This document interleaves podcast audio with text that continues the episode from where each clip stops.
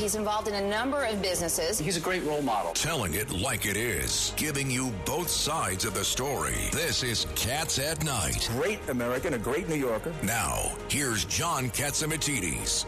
This is John Catsimatidis, and this is Cats at Night, the number one show at 5 o'clock. And we got a great show for you today. And uh, we. Um, we have a, a, studio full of people. We have Governor McGreevey here in today, and we have uh, Judge Weinberg. We have Craig Eaton, and uh, I'm, I'm, sure. Uh, uh I believe John McLaughlin is going to come in and tell us what the heck is going on in the primaries. Uh, what else do we have, uh, Lydia? We have a great show for everyone. We'll have Professor Alan Dershowitz, Joe Giacalone. He is a professor at John Jay, former NYPD. Of course, he'll talk to us about that alleged subway shooter that they just arrested. The NYPD fine work there. Dr. Mark Siegel, we're going to talk to him about some disturbing trend of fentanyl overdoses. And we're just watching this story as well in Texas that 14 children have been killed. A teacher, I, just this is horrific. Like I don't, I can't even imagine the pain, John. 14 children getting killed. I mean, that's horrible. 14 children. And, and you know what? That's teaching. their safe place. Kids need to feel safe going to it's school. Cool. And you know, kids see this on the TV and and they're afraid to go to school. It's, it's sad. Now, I'd like to see who this criminal was because, like we said in New York, uh, and there's a big uh, meeting on Thursday morning, uh, Judge Weinberg, and I Charlie understand Gasparino. You're, you're, you're going to be calling me, uh, going into my place. That's Tell right. us about the meeting. The meeting it's it's called by uh, Mayor Adams uh, under the auspices of the Partnership for the City of New York.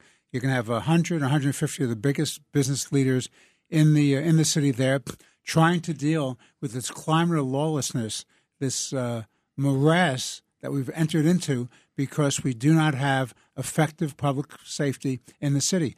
Mayor Adams is doing what he can, but he has a recalcitrant state legislature, refuses to do the right right thing. You have a governor who didn't push hard enough during the budget process to get a cleanup to all these anti-police, pro-criminal laws that keep coming out of the legislature. The legislature has become a dangerous place to protect the city and the state of New York. This guy, Andrew Abdullah, the suspect in this uh, subway shooting, I was just listening to the NYPD press conference a short time ago. This is like what you say, John, always. This is not a petty criminal. This is a violent criminal. We're talking about attempted murder in his past, which he only served 30 months for. He was sentenced, excuse me, for 30 months. I think he only served 24. We're, we're talking grand larceny. If the state, listen, it's we got to go on to Mr. Dershowitz, but if the state assembly and uh, Mr. Uh, Heastie and Cousins, Stewart Cousins from the state senate would would put the violent criminals in jail – this wouldn't happen. Absolutely. Professor Dershowitz, we've been talking about the crime wave that's basically sweeping across the country. President Biden also signed an executive order in the name of George Floyd, which we're questioning is the is that even possible that he can do that? Welcome back to Cats at Night. Well, thank you so much. You know, we have to adopt a neutral policy toward crime. It can't be politically correct. It can't be that we focus only on white racists that kill black people. Uh, we have to focus on all victims alike. More black people are killed by black people than by white racists, and we we we are unwilling to look at some of the racial elements in crime. And you know, one doesn't want to paint with a broad brush. The vast, vast, vast majority of African Americans are law-abiding and are victims of crime and want to see the police given more funds, not less funds. But you have the radicals, the AOCs of the world, who have taken over a wing of the Democratic Party and will not allow neutral principles to protect us from predatory criminals. And there are predatory criminals. How do I know? I've represented some of them for years. Uh, and, and I know that there are bad people out there, and there are good people who are victimized by them. And just to let everybody know, the suspect in that Texas elementary school shooting is dead. Uh, they have confirmed that the suspect is also dead. We don't know exactly who he is. Um, it's just such a tragedy. I, I, mean, when we talk about crime, we're talking about the street crime as far as gun, but these guaranteed, ment- guaranteed, it's not his first crime. Well, the, there's also a mental illness component to this. That's it's right. guns. It's guns. We have to get the guns off the street and out of the hands of the criminals and the mentally ill. And uh, before we went on the show, Craig Eaton, who, who just made that comment. I, I want to say something to Craig Eaton. I think you're wrong. Mm-hmm. Okay. You know why? you'll never get the guns off the street. The criminals will always have guns. But if we can reduce it, even 50%, John. The criminals. The criminals you, will always have guns. You know guns. who does the killing? It's not the guns. It's the person. It's the persons. If you get those people that have violent crimes, three or four or five violent crimes, at what point do you throw them in jail and, figure, and, and, and say you're, you're not supposed to live among civilized people? Governor McGreevey, you want to say something? John, to go to, I, I think there's obviously, and and Alan can speak to the different kinds of crimes in terms of street crimes, but when you look at the this tragedy in mm-hmm. Texas and you look at assault weapons, I think there's not only different types of crimes, whether it's the mentally ill, whether it's crimes of violence, but there's also crimes where, you know, where the AK-47 is employed that was never meant to be for this purpose. And so I think that's a rational place that on a bi- cocaine, cocaine is against the law. Marijuana is against the law. Tell me one criminal who doesn't have cocaine. Well, You know, we need to have a combination of factors. We need to try to get some guns out of the hands of gang members. When I lived in Boston, the African American community leaders said, come into our community and take the guns away from the 17, 18, and 19 year olds who are endangering our community. Yeah, even if you have to compromise with rights, uh, you got to take those guns away. And Commissioner Broderick, you remember, and others like that, came in and they took the guns away, and crime went down tremendously in the African American community. We have to do a better job at predicting which criminals who are guilty of acts of violence will recidivate and keep them in for longer periods of time. We have to use every tool at our available. We have to teach our police uh, to be better and arm them better and educate them better and fund them even more. This But- is what but we have to Alan, do. from we the have pers- to do it apolitically. Alan, from, from the perspective of law enforcement, you know, the beat cop in New York City, isn't there, and when you look at whether the UK, you look at New Zealand, you look at Australia, you look at Israel, isn't there an argument to be said that we need to get handguns to, to, to go to, isn't, isn't there an argument to be made that we have to reduce the amount of handguns as well, even to level the score? Of course. Of course, we have to reduce the number of handguns. And the Second Amendment doesn't say just the right to bear arms. It says a well regulated militia being necessary to the freedom of a free state.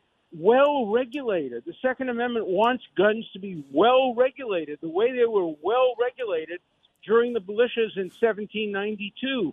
And people have left out that part of the Second Amendment. Well regulated. We have to regulate guns. We regulate driver's licenses more than we regulate uh, gun licenses, and that's because of the gun lobby. And and and we, you know, in Congress, people are afraid of the gun lobby, and so we now have the extremes on both sides. The gun lobby on one side, and the extreme radical wokes on the other side that want to free everybody and want to have no uh, bail uh, pre-trial and want to defund the police. And the middle, the people in the middle, like all of us on this show, and most of your listeners, are the ones getting squeezed. Judge Weinberg? Uh, Alan, what's going to happen with that Supreme Court case testing the uh, constitutionality of the New York State uh, gun It's so regulation law? It's so interesting. I have a column about that coming out tomorrow, in which I say, look, half the country thinks that the that the government, federal government, has no power. Um, that state governments have no power whatsoever to regulate guns, and that's the position that's being taken in this case. And another half says that states have no power to regulate uh, abortion. And, and, and the case is looking completely opposite directions. And I think the Supreme Court will decide that the state of New York doesn't have power over guns, but that the, that the state of uh, Alabama does have power to regulate abortion. So I predict that the decisions will be somewhat inconsistent in focus. They'll increase state power in the abortion context and decrease it in the gun context. And what is as a matter of real effect on the streets, Alan? What do you think is going to happen if that law is set aside? Well, I think it will have a, a very, very bad impact, and I don't think the Supreme Court is thinking hard uh, in the gun context about what impact this opinion is going to have. You know, there are two kinds of rights. There are rights without victims, gay marriage. There are no victims in gay marriage, no victims in interracial marriage. And then there are rights that have victims, and gun rights have victims. You might have a right to have a gun, but it's not. There's no free lunch. uh, it's a zero sum game. The more people have guns, the more people will get hurt by guns, particularly if the guns are made easily available to people who are either mentally ill or have criminal propensities. These high capacity guns, I mean, not all guns are the same. Can't No. there be some sort of more stricter regulations when we're talking about these these uh, AK-47s, these type of There's assault? an underground Well, well, economy. You know, happened- everybody can talk nicely, but there's an underground economy. Anything you could have anything you want if you have Yeah. dollars. yeah. Anything Yeah, you but it costs want. more dollars. It costs more dollars, and that means there are fewer of them if you make it illegal. In California, the state legislature said kids between the ages of 18 and 21 can't have AK-47. They can have others. They can have pistols. They can have hunting rifles. They can't have automatic or semi-automatic weapons. And a federal court struck that down as unconstitutional, inconsistent with the Second Amendment, saying the state of California has no power to tell 18 year old kids who are not mature that they can't have access to weapons of mass destruction, essentially. What an absurd decision. So they need a license to drive a car, but they can walk in and buy an AK 47. Yeah.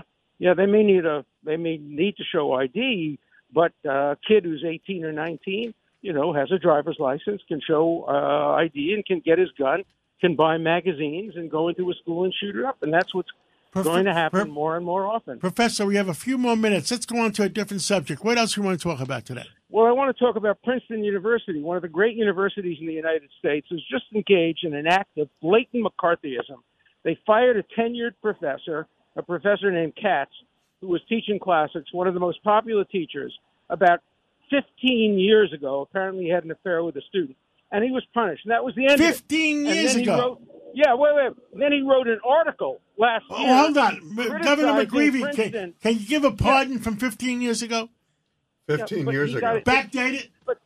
wait a minute, it gets worse. Then he wrote an article critical of Princeton's approach to a diversity, equality, and all of that stuff that's going on now, which he had a right to do. But as a result of that article, they went back and examined his private life, and the president of Princeton just fired him. The first time a tenured professor has been fired by a major university since uh, in the 1970s. Alan, isn't that a And winning Hubert lawsuit? McCarthyism. It's a private university, but there are contracts, and I think it could be a winning lawsuit if he can prove that it was because of his speech that they went back and looked at his life, which sends a message to every professor: do not say anything controversial. Just agree with the politically correct statements, and you'll be fine. Nobody's going to look into your sex life. But if you start criticizing racial policies at university, beware. They're going to uncover everything that happened in your life from the time you were 10 years old. It happened to, uh, you know, uh, Justice Kavanaugh. The same thing. People didn't like his views on the merits, so they went back and, and, and, and, and found out that when he was 15 years old, he may have had a beer too many and did something. It- It's just outrageous. It's what happened during McCarthyism.